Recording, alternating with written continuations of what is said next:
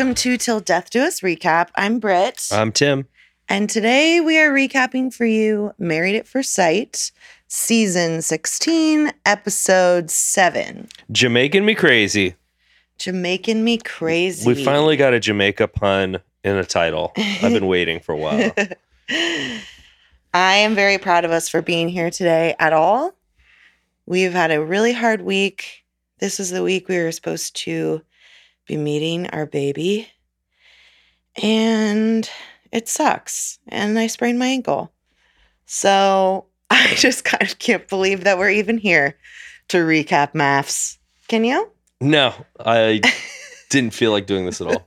But that being said, we're going to try to that being said, give you the best step we, we love can. you and it's probably a good distraction um also last week i you know how i went on my rant about the facebook MAFS community Yes.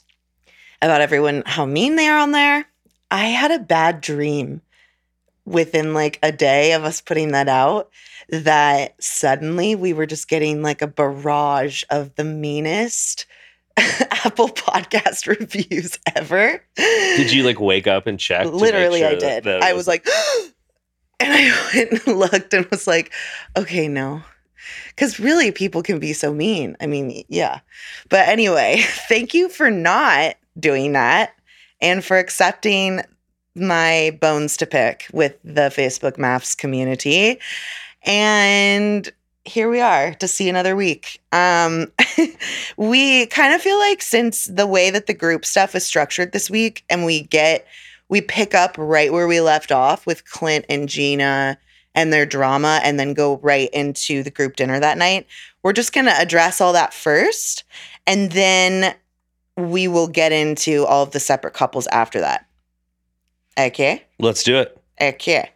So let's start with Clint and Gina. So we open like literally clearly right after their beach fight where he screamed where she said I specialize in redheads and he oh my god. And he yelled about being called a ginger and so like he, she's back at the room and she, we open with her and like a selfie video basically just expressing that because he couldn't fully really acknowledge that he messed up she's sort of like just done with him and he's freaking out talking to eris and chris uh Which- debriefing gotta say, I was a little scared at first when this debrief me started too because he's already sitting with Chris, and then Eris comes. He goes, Eris, I need you. I need you. And I'm like, do we? Do but we? I gotta say, I was pleasantly surprised. I was shocked. I was Eris like, was, like, am I very- sitting here like very helpful. with Eris? Oh yeah. Yeah. So I mean, you know, he paraphrases the convo. She's called me ginger, redhead, light skin. Like, pretty sure she didn't call you light skin, but okay. Uh, Pretty sure she's also white. Like right. right. So Eris basically speaks truth and like in a the most hand holding way I think I've ever seen. Like he really, really does it with like a special precision that only one douchebag could know the other douchebag needed. I'm just kidding. I just had to say it. Uh, he like, is it possible? Do you think that maybe nothing you said was wrong per se, but maybe Gina has her own insecurities and like possibly you maybe possibly triggered that, you know, he walks him there. And I will say, uh, Clint eventually receives it. he It's- does. Hearing him say, all of a sudden I'm being typecasted as someone who doesn't like bigger women w- was annoying. He's I- a little too aware of like, you know, the TV of it all, I think. But I it seems he like, some it. perspective is gained Yeah. through this conversation. Yeah. That being said, literally my favorite part of this conversation was Eris says, uh, you know, th- we're just getting to know each other, and sometimes, you know, we get a little defensive, etc. And then literally less than two seconds go by. And Clint's like, and he gets it defensive immediately after. He's like, yeah, that's a good point, but I didn't say anything. And it's just like, all right, dude. Yeah. And something else I've just noticed like Clint is the king of a big word usage that is incorrect. Oh, there or were like so over many. yeah, just even here he was like Eris asked like can you at least acknowledge that maybe I'm paraphrasing uh your delivery sucked, but he says it like really nicely and he's like it could have been more poignant or more eloquent. I'm like, yeah, that's the word you wanted, not poignant, but Amanda, okay. I, I will say, uh, one of the only similarities that Clint and I have is is true. is the misuse of big vocabulary words that sound right but are just not right. At I all. think I said a word wrong on the pod last week, like of that are similar. Anyway, we don't need. I don't need to make everybody think about it. Um, but yeah, it's something that you do in a special way. That's one of my favorite things. Okay, so then indubitably. after all of that, we have like a group thing at night, like dinner and drinks that night, and we find out that Clint came back to the room and said, like, really apologized for offending. And like, she felt like he had a humility and an authenticity to him that she was like ready to receive it and felt like she understood what he was saying more. And yeah, then Clint, basically everyone is waiting like is Clint going to address the group? And the funny part is so it drag the beginning does drag a little bit. He's like it's our last day everyone and you know, I want to exude and exonerate. Yes. Excuse me, exonerate? Myself. yeah, yeah, myself. But I exude and exonerate. Um, uh, just deposit. Like he's trying to say, like let's he, all these different ways to say, like let's have a great last day, and like there are waiters it, coming in and out, and I was like, is he gonna do it? Is he not? And it's funny because Jasmine talks about it. Jasmine and Nicole say, like. It took him 45 minutes to get to the point that day, and it was quite frankly very annoying. I need the the, I the release of the tapes for I know, this because they release the made it seem like it was like a two minute apology. I gotta say, I was a little distracted because McKinley, I wanted to reach into my TV and hand this boy a bottle of aloe vera for his face because Dude, it I was wanted burnt that for to almost everyone. I mean, Yeah, it was even Gina's forehead is like purple. We need some SPF when we're in the islands, people. Yeah, what are y'all doing? Like, where is the sunscreen? Um, so yeah, ev- eventually I think he does his apology. I think none of the girls are fully impressed because it's lame. It's like, I'm sorry if I offended you, but and then he re-explains everything. Yes. And so it's just like, shut up. Like, that's part of the issue. Like, it didn't, like, that's not what we need to know anymore. Like, just say you're sorry. You inadvertently, with your words, offended a lot of people in the room, period. And so it feels like the girls are sort of like not ready to accept. And Gina steps in and shares, like, I got an authentic apology today from Clint. And I have a habit of like running when someone offends me or hurts me. So it was actually very healthy that we approached this head on together today. And so the girls are basically all like, okay, well, if you accept it, then we accept you, Clint, and we will get over it. And then that's when we have Gina ask everyone to do something that I, you know, is just ripe for drama. She's like, um, how would everyone rate their partner by, and then of course the catch is like, by everything. So not just looks, but connection. Like, what's your overall rating of your partner at the end of the honeymoon? or where your relationship, it's an overall re- rating of their relationship, Right. which this should be the only ratings we give. Yeah. I like that she made a point to say we're including everything in here. It is too hard to keep track of the rubric on these grading scales week to week. It's I like know. w- rate your attraction, rate your chemistry, rate your what? Uh, yeah, there's there's a too lot many of things. rating. This is just one all-inclusive rating, Right. kind of like my power rankings in a way. Kind of. And the show needs to go more this direction. Yeah. So, okay, let's just go rifle through what everybody said. So, we start with Mac. He says he's giving everyone was, I will say, very much on a tempered best behavior for this, I would say. Mhm. Uh, Max says he's giving them a 7.5. He thinks there's still room for growth, obviously, but in light of everything, he feels a 7.5. Dominique agrees and then ends it with that weird comment Thank God I coached those 12 year olds last year. That felt unnecessary. Yeah. There's a lot. There's a lot going We- on. uh, yeah, I mean, we clearly have much more to I think there should be a rule that if you're the second person to give a rating, Mhm. it can't be the same as the rating that the person before you gave. Yeah, like at the least, just say 7.6 or 7.4. Yes. I, I like that. Chris Classic says eight, which I, 8.2. That one threw me. But apparently they were both thinking the exact same number with decimal point. too. I thought it was um, going to be 25. I know. Just a favorite number Which then Nicole everyone. finally says the thing that we're all thinking. She's like, look, the truth is we are a 10 right now, but we're trying to be realistic because we know we haven't gotten to any of the hard stuff and a lot of stuff is going to come up. And clearly it does. It gets crazy for these two. Uh, and then, okay, we have Clint again with the harping on his supposed Nicole knowledge. Something just Is it, Nicole, me. is it Nicole knowledge or does this person think he is a New York exci- encyclopedia? Literally, he It's- thinks he's an expert because he invented the hard hitting New York woman stereotype.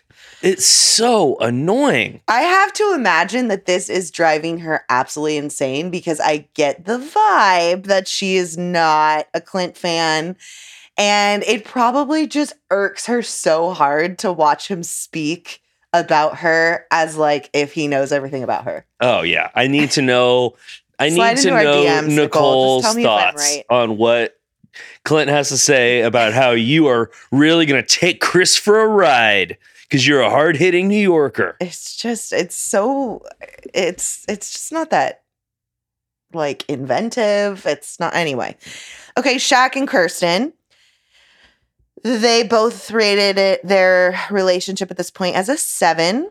I She- will say, Kirsten Mhm. brings up the joking again along Right. with the seven and says you know his sense of humor there's just a time and a place. And mckinley goes yeah i know how that feels. I know what that's like. No these are not So the same things. Yeah. These are not the same things. Yeah you lying about horseback riding and bullshitting every three seconds is not Shaq's sense of humor. Yeah, no. please. no. Shaq Ugh. you're much funnier than than Mac and we'll say it here. And we'll say it again probably in our time. Okay and then we have Gina and Clint. Um I have to say and I feel this through the end with them of this episode. So I mean first she says a 5 which she's like honestly I feel like that's a really solid place to be considering our week hmm and then Clint agrees and says he feels like a five and a half. And they kind of feel hopeful considering, and they kind of feel hopeful and optimistic for the remainder of the episode, wouldn't you say? Oh yeah, and let's just say the power rankings might reflect that. Oh boy, let's not give him too much credit here, but okay. So Jasmine then uh, so this is when we have we'll get more into them obviously later, but Jasmine said 7.5 or 8 maybe.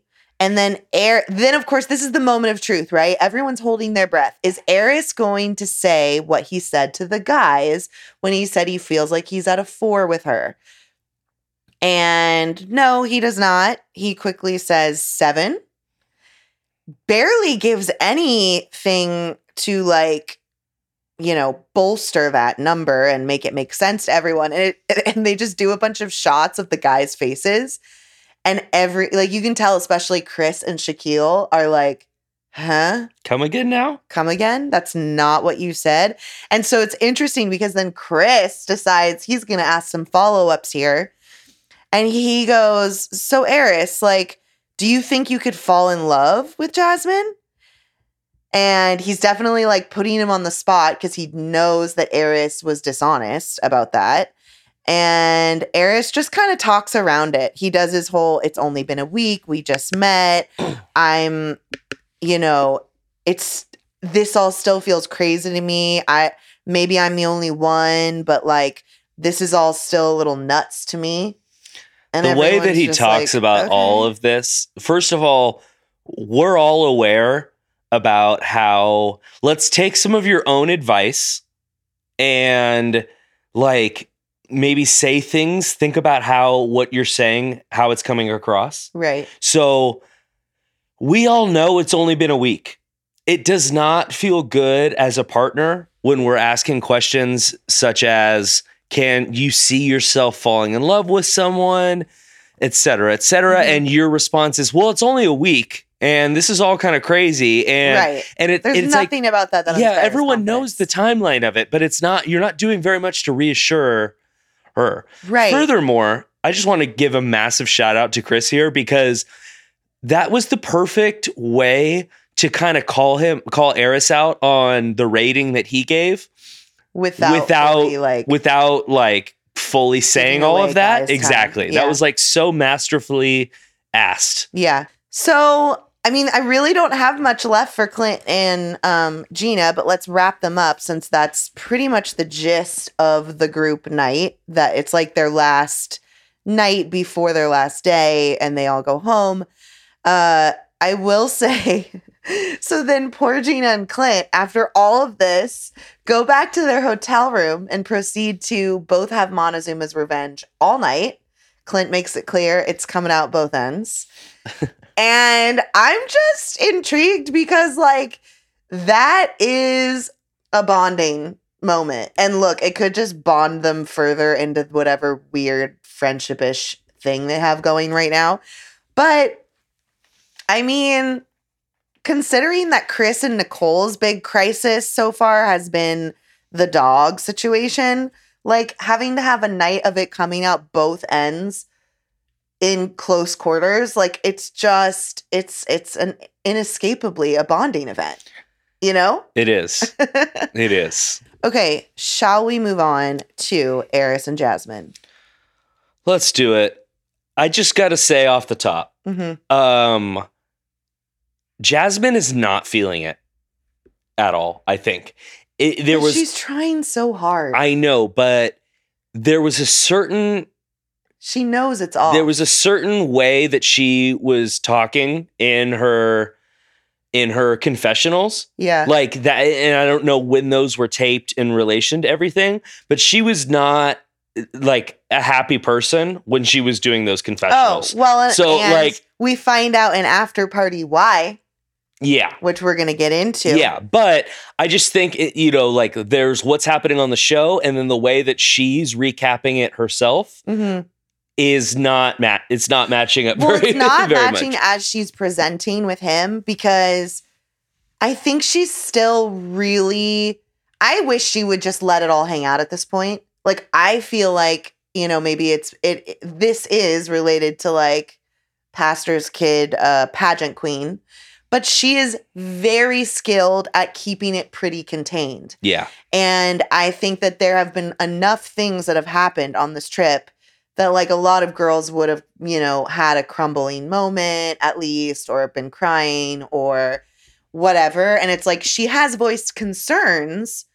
I don't think she's like, you know, slapping a smile onto everything, but you can just feel it that like she is thinking and feeling so much more than what she's sharing with him. And um, and this is of course this is what sucks. I think part of it is because he's made it so clear that this is all nuts to him. This is all just so fast. Everyone is just rushing me. Everyone needs to calm down. Everyone needs to put the brakes, like slow the brakes here. That, of course, why would she feel safe to be fully real about what she is stressing about moment to moment? Because now she's got this added burden of like Eris clearly can barely handle the commitment that he signed up for. And so anything I say that's like got realness to it, he's going to take as like another reason to freak out and run. exactly. And I think It's she- perpetuating her not being fully herself. And that's really a bummer to me. Absolutely, and I think she has her walls up because of that whole love convo. Yeah. And so, you know, like you said, how, how is she going to be like, you're really bossy in a serious way or, Right.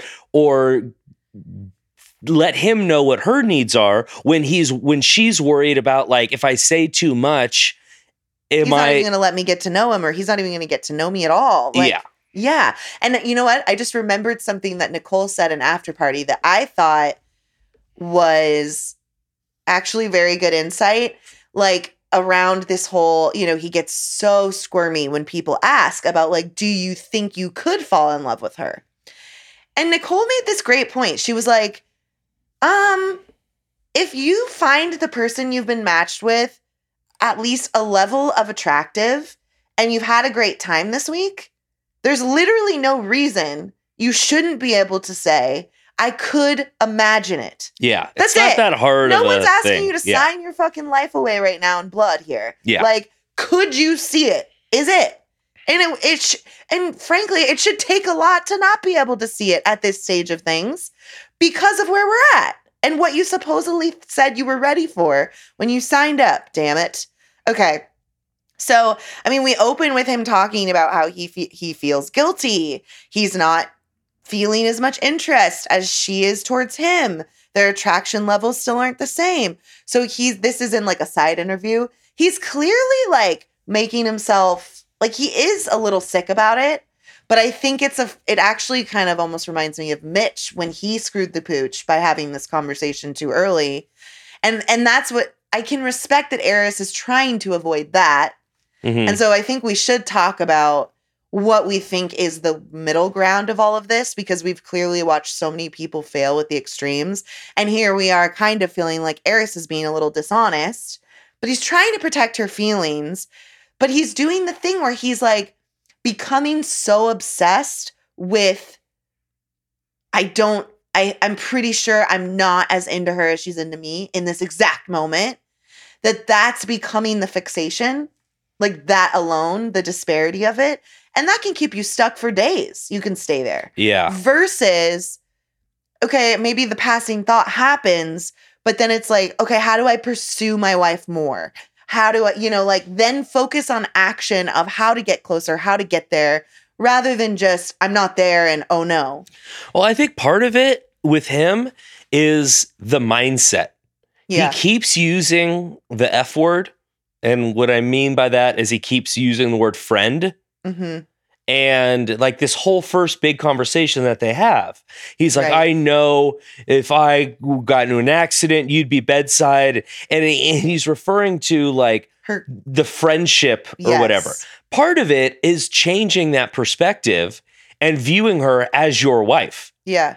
And even if it's even if you have known each other for only a week, Yeah. you are married now. That's Right. what this show is trying to get you to understand. And so I think that part of the answer is shifting it around and viewing her as your wife that you're trying to Woo. pursue and yes get to know basic things about. And I think that's I think that's kind of the big hiccup which right we now. know he's not very skilled at because it's either what crazy sex position do you want? Oh, you don't want to talk about that. Well, what's your favorite color? Like that's his like, Exactly. his spectrum is very limited. And a side note is that he just continues to be just so monotone. Like this is truly the least expressive person. Like I it's so weird to me to even hear him describing true concerns. He just doesn't have a lot of uh inflection. And it it really does translate as this just kind of general aloofness, you know? Mhm. But so they're sitting and they're talking, and he's like, I thought it was weird that the first thing he led with was it seemed kind of off putting when we gave separate ratings. And I'm sitting there going, but you lied and gave almost the same rating as her. You were literally only off by 0.5. Yeah. So someone's kind of showing, like telling on themselves a little bit. I feel like there is this part of him that wants her to dig it out of him, but he doesn't know how to do it. So then he says weird things like this. And of, of course, she's going to be like, huh? But you said seven. I said seven and a half. Like, not a big deal.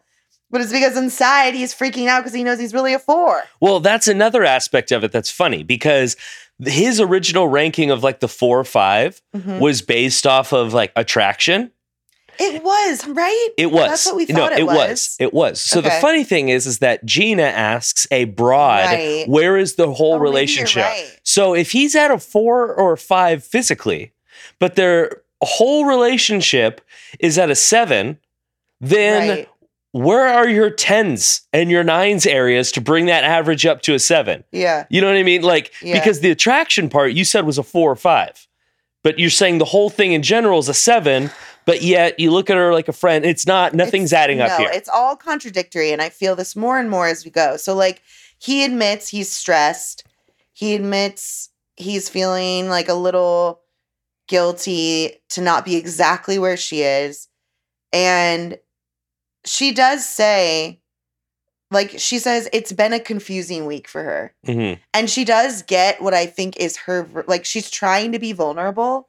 And he doesn't really take the the extension in the way that I think she hoped he would. Like I think he wanted to make her, you know, hear maybe like I get that and I'm really sorry and I don't want to confuse you and I'm not trying to send mixed messages.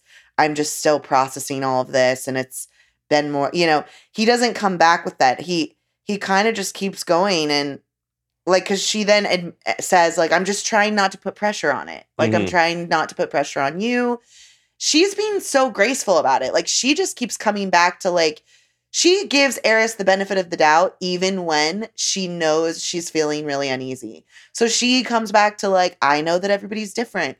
Not everybody develops feelings in the same speed or way. And so I'm really just trying so it comes back in my opinion to her having to like resolve that. And then he admits that he's feeling more friendship right now, but he just needs time. And he's basically scared that at some point it like she won't be willing to wait anymore and she won't be willing to be patient. But i'm just like what what do you think she's doing? Like and and i'm sorry but her being patient doesn't mean she's not allowed to ask.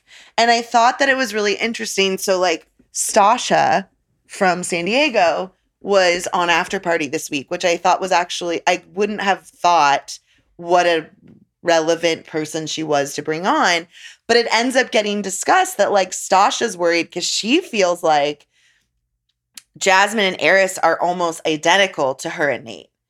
And as I started thinking through it, I was like, oh my God, oh my God, oh my God. And she just said that she's been like having feelings like, oh no, girl, I'm worried. And she brings up that she actually really respects the way that Jasmine has handled herself on this honeymoon based off of the things she's learned and like his answers or lack thereof. Like she, because if we all remember, Stacia harped on this for the same reasons that were valid, but she couldn't then let it go. And so she kind of made all of their time. Like I remember her bringing it up constantly at the honeymoon and like out of a place of anger and obviously because she was hurt and scared but so she actually says like i really like the way that you handled yourself jasmine and i wish i could have been more like that and yet i just somehow think we're going to end up jasmine going yeah no all those instincts that i was trying to ignore were spot on Mm. um because even in after party i mean after party i almost feel like it's pretty obvious they're not still together. Because she talking about this conversation she talks about she's like yeah no because sasha goes does didn't he ask you like about sex like a bunch of stuff about sex the first night? And she's like yeah. And he also went to his friends at the wedding and like said uh, you know oh she's a super beautiful like i'm gonna be having sex with her in like a day or two and like and then the next second is saying she's a four she brought all this up so clearly it's been enlightening for her yeah. and i was really curious about what jasmine was gonna have to say because she was gonna in the after party have seen all of the times he talks about how he really feels about her not with her Yeah. you can tell she feels a type of way of that un- about that understandably and that she's kind of like yeah no the messages are all mixed. One second it's you're stunning you're beautiful. I'm telling people i'm going to bone you in 5 seconds. The next second it's i don't feel anything. The next second it's what do you like to do in the bedroom? The next second is she's a 4 So I just, it was like hard to watch her have to process that out loud because it made you think about how shitty it must have felt to be her and sitting at home watching all that stuff that he was saying that she didn't know that early, you know? Yeah. Um, and then of course, like you said in the interview after the friend conversation, she's like, I'm not trying to be anybody's friend. So I do think that okay, can we just get to the juiciest part of after party? I I, I like Sure. okay. So at the end of the honeymoon, they get on Instagram together on their phones and they find each other at each other and they realize they have some mutual friends. So they start going through the mutual friends. And she goes, Oh, how do you know her? It happens to be the girl that he just had sex with two weeks ago, her friend. And he told her this. And I just, like, if anything's, I, I don't, I don't know how you come back from that. I can't believe that we didn't get to see that first off like Yeah. where were the cameras? She obviously told us because at this point the editing has passed that moment. Yeah. this is like huge. This is like major. I don't yeah. know. I mean, it makes me wonder like how close she is to that person. Right. Because but the fact it, that he said i mean i can't believe i will say i can't believe he was honest that this was two weeks ago but also i can't believe he was honest that he did it two weeks ago because like she is already not feeling secure in any way with Yeah. you. And this is just giving more bad information yeah, about you. It's not a good look. yeah. So i'm i mean they move in to apartment 313 he's immediately overwhelmed by all of the husband wife paraphernalia. He literally like she's like oh look you know they always put like those welcome baskets Yeah. with like it's all hokey stuff It's a lot of it's a lot of marriage merch. yeah marriage merch from etsy. And he's such a butthead about it. He's like oh okay that's enough. And she's like okay husband. I was like dude you are too much. And then he gets very um he has things to say about pretty Oh. much every corner in the house. I he will take that drawer and he will take that side and you will take off your shoes and what else? The dog your dog will not sleep like the I- bossiness of it all is we've been in this house for 10 minutes. Yeah i want the left drawer and the right this drawer and this thing and take off your shoes and my friends know they take off their shoes when they come in. I'm like so you need to tell your friends. Excuse me it was I- way too much it was i hated it and it like there's nothing cute or endearing or quirky about it based on everything else we know about him at this point it No. was like no no bro after you've been ordering food being put in your mouth Yeah, it gives me more perspective on all of the like feed me this, feed me that. I'm like, whoa, you might be more of a control freak than we know. Um, we have the poop conversation. So he asks basically, what do we do about number two? I've never lived with a girl before. Like, do we like I've noticed that a lot of people seem to do that in the same room with each other. well step one you don't do it at the same time in the same toilet so that goes without saying i think um And then Jasmine does her whole girls don't poop thing, which I'm sorry. I love you, Jasmine. But this is my big, ugh, really? Are we still saying that? That's absurd. We have evolved. Get over that. We are people in our mostly 30s. You, everyone definitely number twos. Like, really, get Oh. over it. If you're gonna live with people, you gotta like get over that fact. And Jasmine, you are really hurting yourself by setting this as a precedent right now, okay? Because you you're gonna have to poop. Like you're lucky you weren't Clint and Gina, or yeah that bubble would have been popped even No. faster. all i know is that we've been married for over 10 years and let me tell you women poop Okay.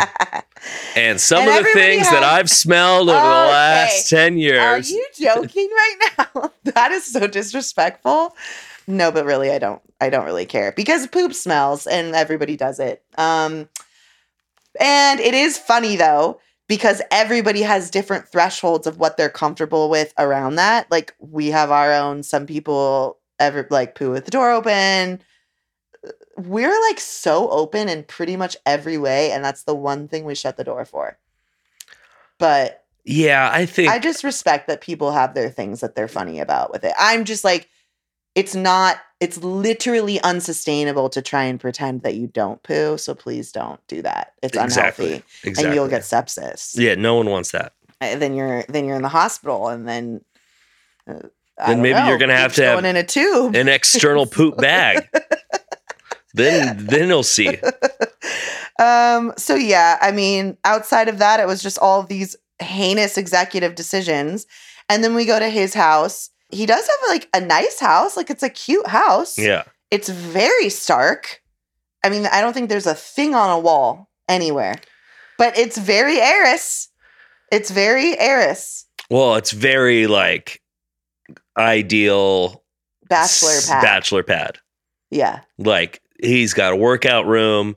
He's got in a like a beautiful front room with great mm-hmm. windows. Like he just turned it into a gym. He's I got a think it's a guy's room with a bar and a TV and couches with cup holders. Um, Classic. Is that your dream? no, I'm just saying that just seems like yeah. Yeah, I mean, obviously, here's the deal. If you have the space, go for it. Yeah. What I have a little bit of a hard time with is thinking that we are going to implement what we have as a single person who's almost 40 years old Right. into a marriage, into a shared home with your wife. Yeah. Like, if there's room for a man cave, great. We have not lived in a scenario in which I have had a place for myself. Yeah. That's fine. I don't expect that. Okay. Mhm. But like, I'm worried about his expectation. You know, she's like, well, I have to have a beauty room too. Well, something tells me that's just going to be like a little vanity bench, yeah. like not an actual room. I don't know. That's asking a lot. They're not getting to that point, is It's the asking point. a lot. We all damn know it. Um, we did learn one personal thing about Airis, though, that his dad was murdered when he was a kid um, in 1994, and his uncle died two days before. So they had a double funeral. Yeah, that is so That is sad. truly devastating and traumatic. And I mean, I'm not going to, like, of course, that gives us perspective on why Airis is so guarded and emotionally, like, not very mature. Like, I mean, there's also plenty of people that have been through horror who are, but I do think it gives us a little window of compassion into maybe why Airis has a hard time connecting emotionally.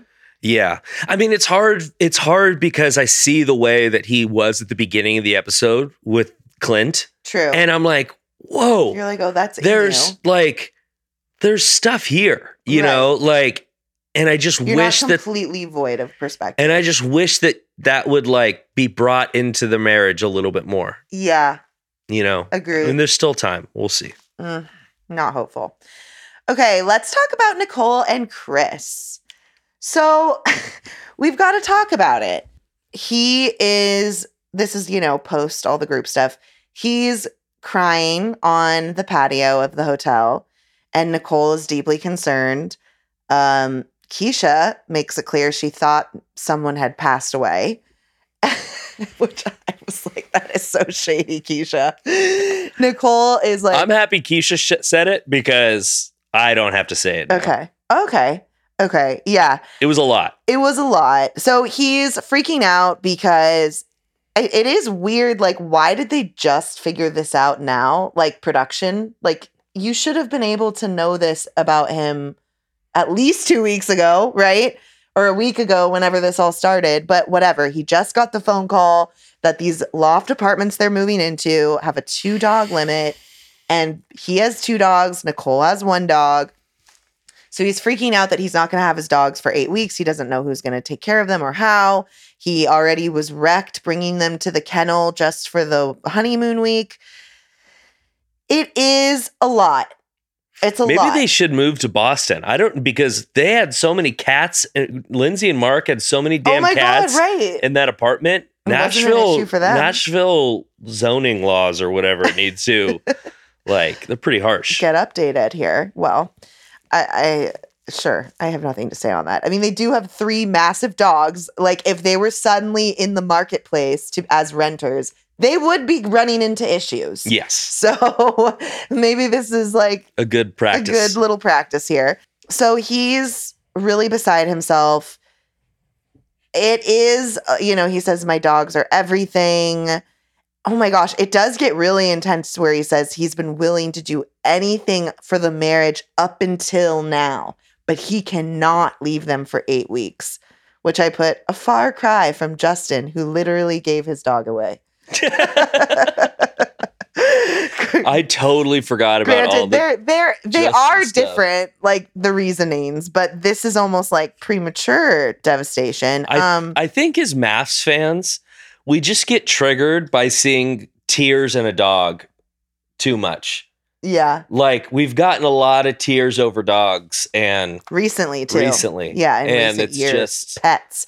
Pets have been causing drama for MAFS ever since the pandemic. seriously. Everyone got a pet. Uh, here's the thing it is a little excessive. I had a hard week this week and cried a lot. So I'm feeling like weirdly compassionate towards him because, as ridiculous as this seems, I don't think This- it's ridiculous. Don't get me. Don't put words in my mouth.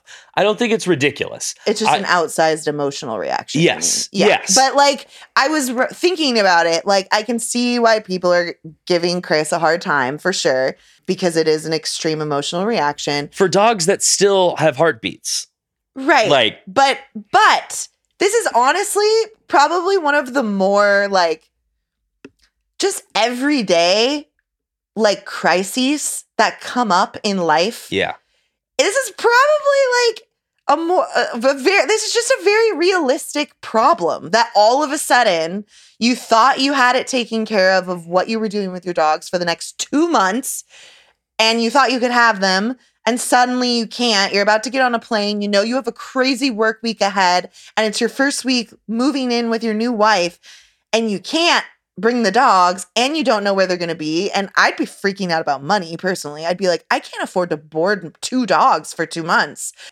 I would be really stressed. Like this would be a logistical nightmare, but Yeah. I just don't know that I'd be weeping. But at the end of the day, shout out to fucking Nicole. I was gonna say the exact same thing. Like, she does the perfect incredible. thing here of I am meeting you where you're at right now. yeah. You're in a tough place emotionally. How can I support you? How can I Mhm. help you? Once that moment is passed, we are on the phone. We are problem solving. We are Yes. making we are making calls, trying to figure out schedules. I mean, this is like- is. this is like prime Yeah. like relationship stuff right here. yeah, yeah. She just like, oh, she just the way she handled that was amazing. And I mean, in the end, I was like a little baffled by what the solution was. I don't know what the solution is so the is either. solution now is that so first it was she might give up she might send her dog Charlie to her dad in Florida for most of the time and I'm sitting there thinking like so he gets two dogs and you don't get any of your dog like that's kind of lame but I have to think there's something to um the thing that sucks about having two dogs is then you're stressed to separate them Yeah. so I think it's probably something about that, but like on paper, it looks very unfair. And I guess that that's part of the point is that the person that felt stronger in the moment was able to step up and like offer something that the other person did not have the capacity to offer at that time. Cause it isn't all about fairness. So again, props to you, Nicole. It sounds like the solution now is like, I don't know if it's dad or another family member is going to move into her place temporarily, at least for the next month, and watch her dog, and so that they can at least be like bringing the dog back and forth. I mean, I don't know. It's going to be interesting to see how realistically they make that happen Yes. because there's just enough other shit to be worried about. And yet it does matter how their dogs get along. And they can't really figure that out right now, which actually is kind of stressful now that I'm talking about it. Ugh, dog problems. Um, but yeah, Nicole's the boss in this situation in the best way. And oh, I laughed when they were on the couch. I know we both looked at each other. She's like, and here's your pillow. And she's like, everything has to be equal. You get a pillow and I get a pillow. And I was like, Pah! I get all the pillows. that has not been my experience in life. Yeah. Um, fortunately, over the years, we've added to our pillow collection. now no one can want for any pillow. yeah, but when I'm a it big pillow girl. when it comes to the bed, I'm over here with a couple t-shirts rolled up into a oh, into up. a pillowcase shut up. over here while you are surrounded by pillows. Okay. So Yeah, no, but I am a pillow hoarder. So I guess the one thing she asks him, they're on the couch, she's like, So if decision day was today, would you say yes? They both agree. And then she's like, Do you love me? and he's just immediately like, No, I don't, but He's I like, really, really like you. uh, And she's like, Great. I feel the same way. I don't love you yet, but I really like you. and then it's just over. My, she oh could have just been saying that because of him. But it's funny because I saw like people are making this big deal about it. And I just feel like it's funny. Like it stayed light. Like when he said that, she didn't like crumble or like shut down. no, And yeah. they both ended up laughing and, Yeah. going, and moving on. So I'm just like, it's not that big of a deal. It's, I think it's kind of funny. Okay, who's right, next? let's go on to Domynique and McKinley. okay. Whew. We're kind of all I'm all over the place with this couple right Me now too. at the moment. We have this conversation that takes place. We have some conundrums. And yeah, and so we're going to work through I it. don't see anybody like winning. You know what I'm saying? Yeah, they have this heart to heart about kind of recapping the last week, the la- the honeymoon and mm-hmm. everything. And she, they both get honest, which is nice. It's nice to hear that they're comfortable being honest with each other. Yeah. Her whole thing is she doesn't want to have to push him to like do activities and is feeling like a coach. Right. And her whole thing is like every time you think it's a nice thing to say that I would never normally do this, but I'm doing it because of you. Yes. He re like we talked about last week, he thinks that's like a, a beautiful thing to say. He's like, I'm like going out of my comfort zone because you inspired me to do so. She's receiving it as pressure. Like, but I want to just be with someone that's excited to do the same shit as me most of the time. Yeah. And like, I don't want to feel like, oh, anything I suggest is like so effortful for you. And like, it's because then that feels like pressure on me. Because then I'm just worried is Mack okay? Is he going to have a good time? And it was interesting because he goes, but this is like just who I am though. Like, but then when he elaborates, he's like, I have to like pump myself up to do stuff first to get excited. Like I do that with my friends too. And then she just goes, Well, I'm not your friend. Like I just feel like there's a lot of misunderstandings that Yeah. are just being traded back and forth Yeah. because I don't not get where they're both coming from. You know, she then is like, personally, I also feel like there's not really room for me to have my own bitchy moments or my own complaints because now I'm the fucking positivity coach for the whole team. Yeah. So I have to overcompensate. I have to be so excited and so happy all the time to like keep you pumped up. And that's a lot of pressure, which I understand. And then he comes back around and he's like, Really? Well, I don't see you as an inspiring coach. I see you as someone who has nonstop critiqued everything about who I am. And now I'm so freaked out about ruining your time Which in his to his uh, is kind of fair. Absolutely. That's what I'm saying. Like, Like- literally every single thing that they would ping pong back at each other, I'd be like, well, that's a good point.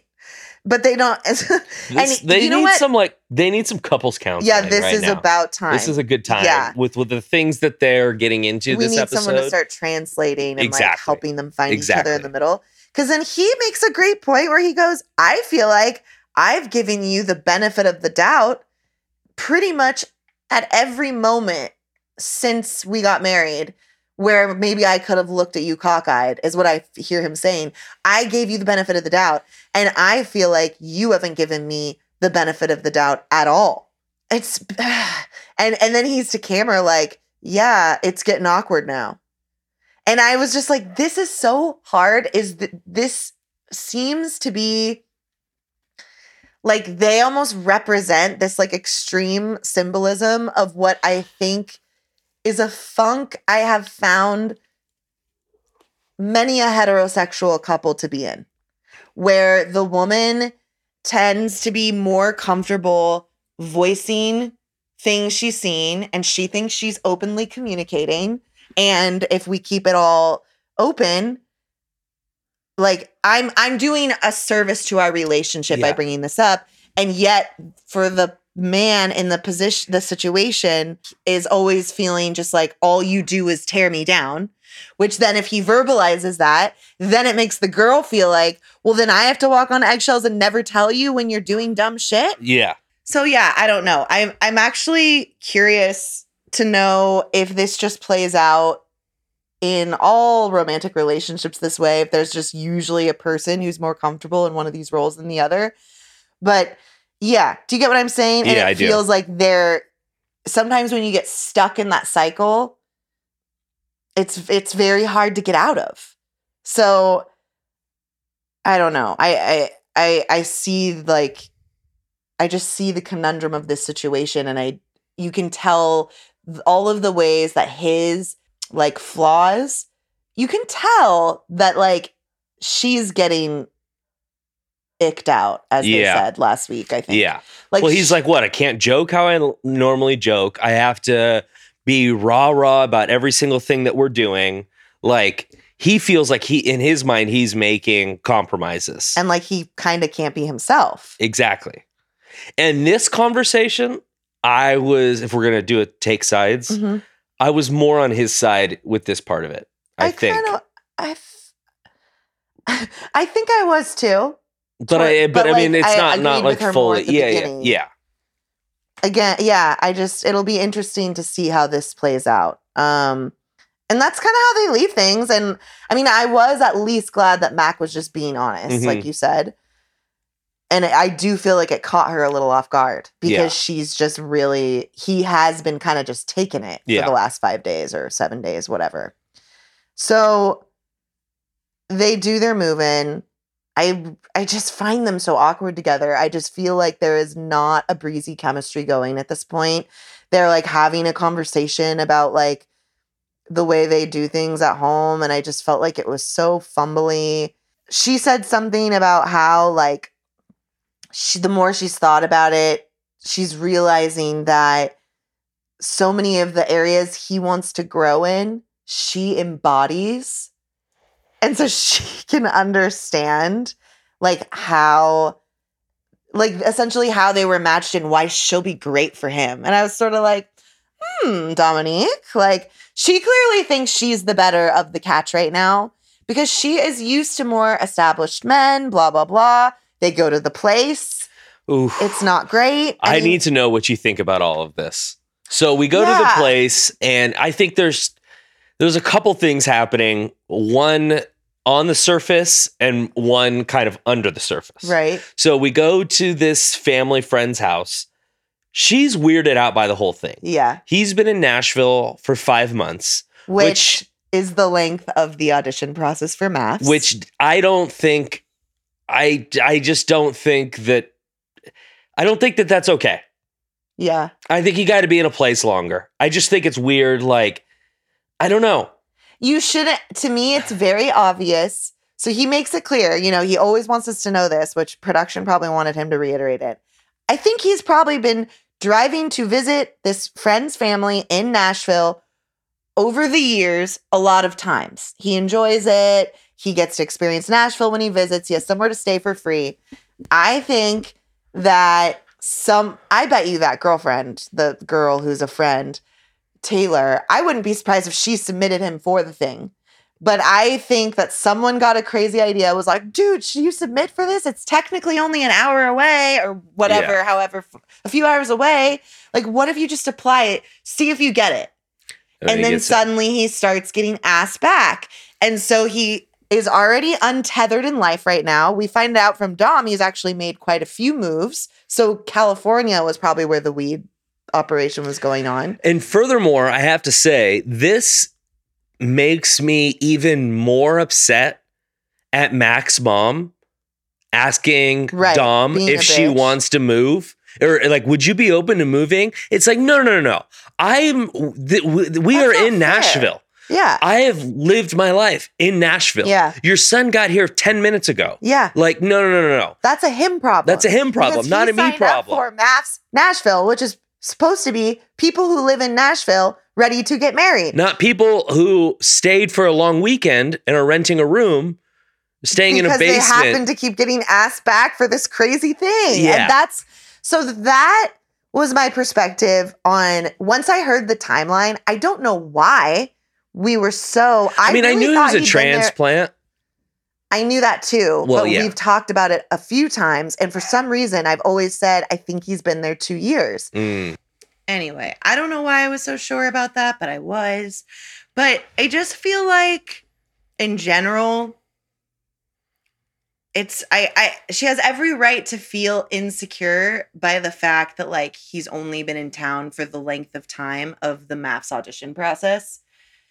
That paired with great callback, the fact that his mom grilled her about if she would be okay with moving when she's like a Nashville lifer. I understand her concerns. Yeah. And like also bottom line, great point was made. She has nothing to judge him off of. She goes in to see this space and he doesn't even have like a single framed photo. So like it is lame.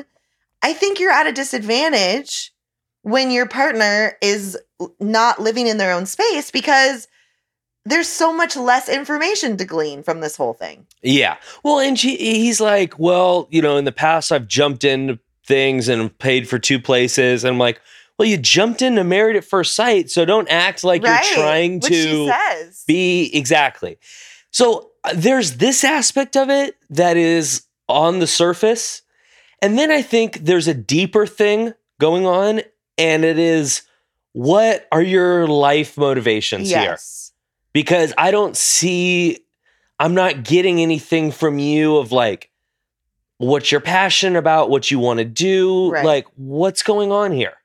And that is the thing that I think, yeah, I mean, I, I'm on it's her not side. like Shaquille, who yeah maybe just moved here, but he moved here because Mm. he got a school counselor position at the local university. Like that's his Yeah. career. Yeah.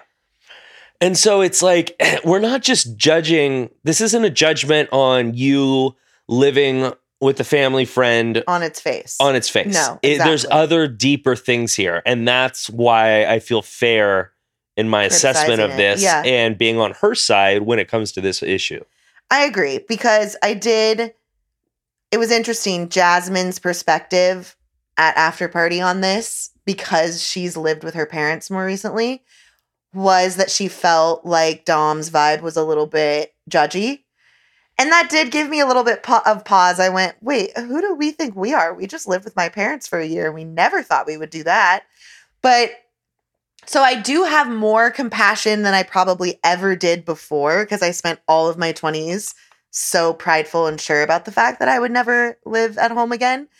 And so I have more compassion in general towards people who transitionally, you know, move in with family or friends or whatever because it's always more nuanced than it looks on its face for the most part, you know? Yeah. And yet, you're absolutely right. Like, she's still thinking about her whole future. This is bigger than just just the living situation. Yeah. But you can tell that she is, I mean, she's getting a little spicy about it and like gonna start some digs. Like, I don't know. She's just, I'm just used to like more established men, like homeowners and da da da da da. And then Which I, that just bothers me as a 25 year old to I say. know, again. Like, hey, c- come on. Like, come old soul. on. Like, give me a break. I'm used to more established men. Like, you, it's not like you you've are been. literally Gen Z. You cannot tell me. You haven't you been used to more established men for over five years, six years. Right. Like, come on. But she's an old soul. Oh, God. Please stop. I know. So I mean, again, not hopeful. It's just it it it feels awkward, and it does feel like some of these things would be like if this was Nicole and Chris, like literally transplanting both of those human beings into these scenarios. I think that it would be being like the way it would all be being processed would just be different. Like there's a lack of like obvious chemistry here. Yeah. And all of these things are just kind of sealing the deal that way. There is weird way. aspects of it though, where it's like they I guess after everyone was dancing together and they kind of went off on their right. own. They said they were all over each other like so there's these I don't think I think that they maybe do sexual things. they there is drunk and do more of a times. physical thing here than other couples for yeah, sure. Yeah, yeah. I think you're right. Oh yeah, boobs. He loves talking about them. Okay. but that's not going to take you the distance, people. Last and not least, but like literally barely have any words about them this week is Kirsten and Shaq. Like we open with Shaq or on their last day, like post group drinks. Shaq is gushing about how beautiful she is in the selfie camera. It's very adorable. They move in and they're immediately having logistical kind of cute talks about laundry. I get so bored. I realize like how bored I got when we're just having conversations about like what we theoretically do. And it, like when we're in the place, I, it just bores me. I don't know. so mean. It's just These it- things matter. I know, but nothing was like titillating from No. it. It was well, all was just nothing like titillating about Kirsten and Shaq this week because we really barely got them. But I do, I just, I still get the vibe that she secretly really likes him and like isn't good at doing the extra expression. And like she, in her interview, she even says, like, she kind of knows at this point that it's up to her to help progress them to the next level in order for Shaquille to feel wanted. And so I, I, I mean, that was her. hmm, I thought that was a good insight. Yeah. Now, is she going to do anything about it? We'll see. But and then I go back to like, and maybe I'm just being massively duped, and she's playing all of us, and she has zero attraction or intention of trying to get attracted, and she's just really good at putting on sweet romantic partner face when she needs to. I don't know, yeah. but like I, like their vibe right now. Yeah, me too. I don't have. There's no notes because there's nothing happening. Yeah. There's Well, laundry talks. maybe i mean it does seem we get a pastor Cal finally make some visits next week and Now's it the does right seem time. they're gonna it's it's perfect timing Now's the right time. now everybody knows that they have issues and what they are and it seems like yeah we're gonna get some hard conversations already it seems like we might get an early decision day for clint and gina i mean they clearly are trying to tease us because that happened with alyssa and chris but like it seems like a viable thing that could happen Yeah, I kind of don't. It'll be interesting to see how we get to this point. right i'm confused because of optimism Yeah. optimism that they're putting on for all of us. Um, and it looks like Domynique is gonna protest moving in. That's very interesting. That was baffling. So She's like, I'm going home and taking a bath Yeah. or a nap. A nap, so she said, or something. Yeah, I don't know. It was just very odd. yeah. So much to come. We're finally gonna get into the nitty gritty next week, which I really can't wait for. Yeah, me too. Do you have rankings? For I have rankings. Okay. Coming in at number five, I have Jasmine and Airis. Okay. Number four, Dom and Mack. Okay.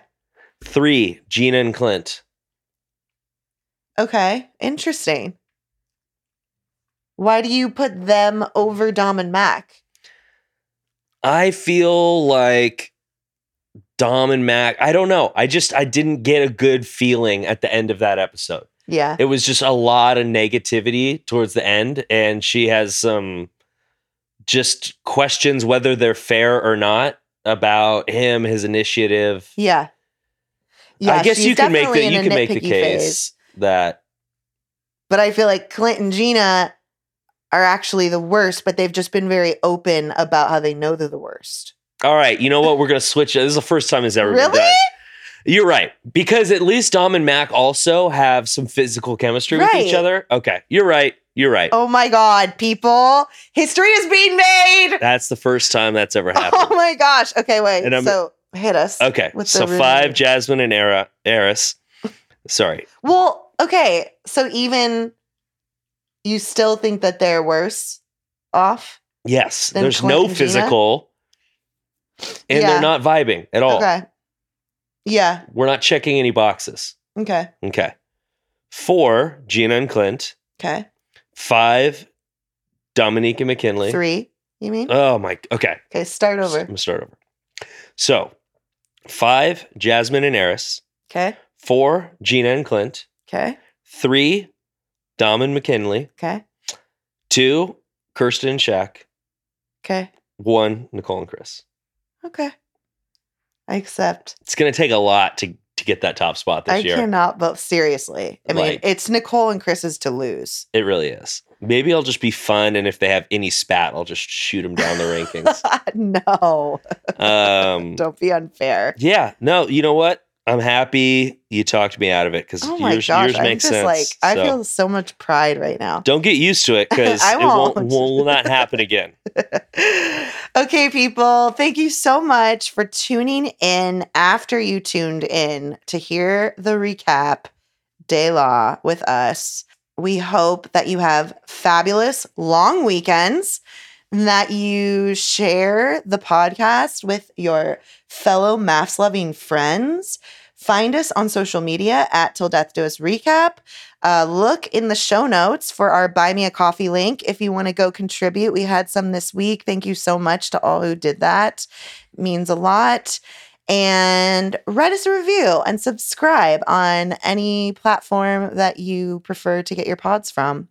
And we will talk to you next week. Bye. Bye.